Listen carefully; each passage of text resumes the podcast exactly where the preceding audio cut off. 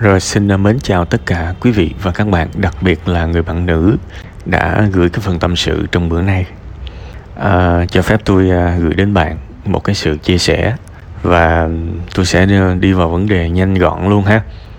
À, để chút tôi quên thôi chứ không có gì hết. Tại vì cái bài của bạn nó dài mà dài thì đọc phải vận nội công lên để nhớ bạn viết cái gì. Đâm ra là nhiều khi mình cứ nói tới nói lui ban đầu tôi sợ là xíu tôi quên. Nên thôi tôi phải vào thẳng vấn đề. Câu chuyện của bạn giống như là một cái cuộn chỉ rối vậy. Bạn rất là muốn mở những cái nút của những cái cuộn chỉ rối nhưng mà bạn không có kỹ năng. Đâm ra càng lúc nó càng rối nùi lên. Uh, khi mà chúng ta gặp một cái chuyện gì đó trong cuộc sống này chúng ta rất cần một cái sự bình tĩnh và nhìn lại nguyên nhân. Nhưng mà tôi biết chuyện này rất khó làm. Mỗi chúng ta phải rèn luyện. Hầu hết mọi người người khi gặp vấn đề á, luôn xa vào những cái hậu quả, những cái điều mà không hay mình đang trải nghiệm, mà mình quên mất là cái gì xảy ra trước cái đó. Có bao giờ bạn thực sự ngồi suy nghĩ lại và hồi tưởng lại cái khoảng thời gian bạn ở chung nhà với người cô, người gì của mình không? Bạn phải nhớ lại hết những cái khoảng thời gian đó nhớ lại từng ngày từng ngày nhớ lại chuyện gì đã xảy ra trong khoảng thời gian đó.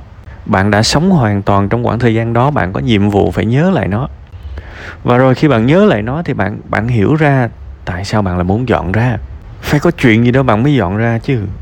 Và khi mà đã dọn ra rồi thì bạn lại hối hận mà muốn quay về. Thế thì bây giờ giả sử bạn quay về thì bạn tưởng tượng tiếp đi. Bạn quay về rồi bạn lại có dọn ra nữa không? Tôi tin là có thế thì cuộc đời của bạn chẳng lẽ giống như một cái vòng mà ra vô ra vô ra vô. Bạn đang lâm vào một cái thế mà có như thế nào đi chăng nữa thì bạn cũng không hạnh phúc đúng không? Ở đây á bạn suy nghĩ đôi khi nó nhiều quá bạn nhạy cảm quá so với uh, những gì thực sự xảy ra. Tôi tôi hiểu một phần hoàn cảnh của bạn nữa. Cái sự cái cái yếu tố hoàn cảnh tuổi thơ uh, nói thẳng ra là thậm chí là ăn nhờ ở đậu nữa. Mọi thứ nó tác động tác động tác động. Nó làm trong bạn cái sự tự tin nó ít đi. Và bạn rất là dễ bị tổn thương từ môi trường xung quanh. Và đôi khi người ta chẳng làm gì với bạn cả. Bạn lúc nào cũng sẽ có cái cảm giác tự ti, lo sợ và nghĩ rằng ai đó đang nghĩ xấu về bạn. Và nhiều khi các bạn, trước khi mà nhiều khi chúng ta luôn có cảm giác là người khác đối xử lạnh nhạt với mình. Mà nhiều khi mình không biết cái mặt của mình nó nó show ra một cái một cái điệu bộ mà mọi người nhìn vô cái mặt của mình, họ chỉ đơn giản phản ứng lại với với dung mạo, với diện mạo của mình thôi. Mình sống mà mình lúc nào cũng toát ra cái sự không tự ti, mình giữ kẻ trước với người ta, thì rất có thể người ta cũng nhìn vào đó và nương theo cái cảm xúc của mình, thì họ cũng giữ kẻ với mình. Kiểu như vậy. Tôi không nghĩ cái ý tưởng hai năm nữa bạn quay trở lại gia đình đó là một cái ý tưởng hay. Tại vì bạn chẳng, bạn hiện tại bạn chưa có giải quyết được cái cốt lõi là ngày xưa tại sao bạn ra đi. Sẵn đây tôi cũng muốn nói về cái chuyện ngày xưa. Có một cái điều rất là mắc cười như thế này. Chúng ta sống tính toán quá và chúng ta chết cũng vì cái sự tính toán đó. Tuy rằng, nghĩ qua thì có thể là cái sự tính toán đó nó hoàn toàn dễ thương. Nó hoàn toàn đáng yêu, nó hoàn toàn lễ độ, biết điều nhưng mà tôi phải nói thật với bạn, bản chất nó vẫn là sự tính toán. Bạn kể tôi nghe đi. Cái việc bạn làm công việc nội trợ là vì bạn thương gì mình muốn làm? Hay nó có mục đích? Này, bạn phải nói thật nha. Mình sống mà mình không có thật với chính mình mình không rõ ràng các động cơ, thì mình sống mãi nó ở trong một cái mớ bồng bông thôi. Tôi hỏi bạn là bạn làm việc nội trợ gia đình đó vì bạn thương hay là vì bạn muốn? Một cái động cơ nào khác.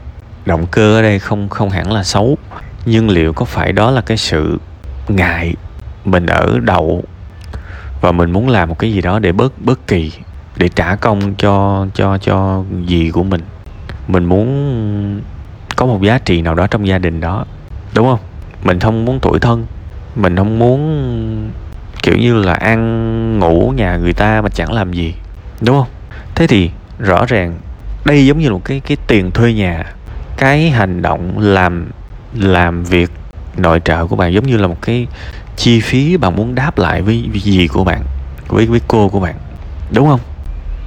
Hay là bạn sẽ thực tâm nấu một bữa ăn lau dọn nhà bếp vì bạn thương cô thương gì và muốn làm bạn phải xác định thật rõ. Tại vì bạn đang không rõ ràng chuyện này đâm ra đến một lúc nào đó chính cái cái công việc bạn tự giác, bạn tự nguyện làm, chẳng ai kêu. Bạn lại bị áp lực với chính nó. Rõ ràng hồi đầu không ai kêu bạn làm hết. Bạn tự làm, bạn tự đặt mình vào một cái nghĩa vụ, rồi bạn làm nó, rồi tự bạn thấy mệt, rồi tự bạn cảm thấy không từ chối được. Nó như một cái mớ bồng bông vậy. Tất cả những cái điều này nó xuất phát từ cái nguyên nhân ban đầu là bạn đã không rõ ràng động cơ của mình. Nếu bạn rõ ràng, ok, tôi làm nội trợ cho gia đình này vì tôi thương vì tôi muốn làm, vì tôi tự nguyện thì bạn phải vui chứ. Và bạn sẽ rất là thoải mái khi có những ngày bạn không làm, bạn bận rộn mà không làm. Tại vì nó hoàn toàn xuất phát từ cái tình thương chứ không phải là nghĩa vụ. Nhưng nếu đây là nghĩa vụ thì sao? Có nghĩa là bạn ở trong gia đình này, bạn không trả tiền và bạn muốn trả lại bằng một cái loại tiền tệ nào đó. Thông qua làm việc nhà chẳng hạn thì đây là nghĩa vụ. Thì nếu xác định đây là nghĩa vụ thì mỗi một tháng làm bao nhiêu việc đó để trả công bằng. Còn đằng này bạn bạn bị mắc kẹt ở giữa hai cái này, bạn không rõ ràng. Và thế là có lúc bạn nghĩ là ở đây là là tình cảm của mình với gia đình. Đây lại là, có khi bạn lại nghĩ đây là nghĩa vụ. Có khi bạn không muốn làm mà bạn không muốn từ không dám từ chối. Thậm chí đi ra ngoài cũng phải quay trở về nấu. Bạn bạn không xác định rõ ràng vai trò của bạn trong gia đình này. Và bạn quay trở lại, mọi thứ sẽ lại rối tung thêm nữa. Đúng không? Bạn sẽ quay trở về gia đình này với vai trò gì? Bạn là ai? Bạn phải xác định hết. Cái chuyện cũ nó chưa giải quyết xong, bây giờ bạn lại muốn quay trở lại. Và bạn cũng lơ ngơ, bạn không biết là bạn quay trở lại, bạn định vị mình với vai trò nào. Nếu bạn không giải quyết được chuyện này, bạn quay trở lại rồi bạn cũng sẽ ra đi. Chắc luôn. Còn cái việc mà ấy nấy thì bây giờ tôi nói thẳng với bạn luôn. Bạn có thể quay trở lại và giúp đỡ và tối vẫn ngủ ở nhà trọ được mà bạn. Nhiều khi mình bị overthinking, mình bị suy nghĩ quá nhiều, kể cả những cái chuyện bóc tách ra nó hoàn toàn đơn giản. Bây giờ cái việc bạn ở trọ bên ngoài, bạn ngủ ở bên ngoài, tối về bạn có một cái không gian riêng bạn ngủ. Và ngoài cái giờ ngủ đó, bạn đi qua nhà, cái chỗ cũ của bạn. Bạn chăm sóc, bạn lo, bạn nói chuyện, bạn hỏi thăm được hết mà. Cứ sao phải gộp hai cái chuyện đó làm một, đúng không? Bạn có một ngàn cách để quan tâm. Bây giờ cái thời facebook, zalo đủ thứ hết. Lâu lâu thấy một cái tiệm hủ tiếu nào đó bánh canh nào đó mà review ở trên mạng. Hot. Mua một bịch, hai bịch, cầm qua, đưa cho dì, đưa cho cô của mình. Rồi sau đó bạn đi liền cũng được, đó cũng là sự quan tâm. Căn bản là cái từ vựng về quan tâm của bạn cũng đang thiếu. Bạn không có sự phong phú trong cái từ vựng về sự quan tâm. Bạn chỉ nghĩ quan tâm đơn giản là nấu ăn quan tâm đơn giản là rửa chén. Quan tâm là phải ngủ ở gia đình đó. Từ vựng của bạn đang bị hạn chế. Bạn cần mở rộng ra. Thế thì chỗ này tôi lại phải nhét vào giáo dục. Chúng ta quá thiếu kiến thức về những cái chuyện vặt vảnh như thế này trong cuộc sống. Bạn cần phải học. Bạn đang hoàn toàn không biết gì về cái vấn đề mà bạn đang gặp phải. Và đó là một dấu hiệu bạn cần phải học. Bạn, mọi người trong vô thức nha, mọi người luôn có cái sự phân biệt tuy là nói thì các bạn không bao giờ thừa nhận đâu.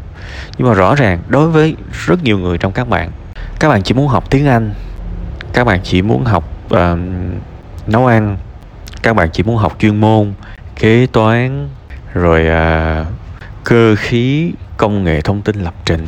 Hầu hết phải gọi là 99% luôn á chữ học với các bạn liên quan tới nghề nghiệp liên quan tới một cái nhu cầu thực dụng thôi.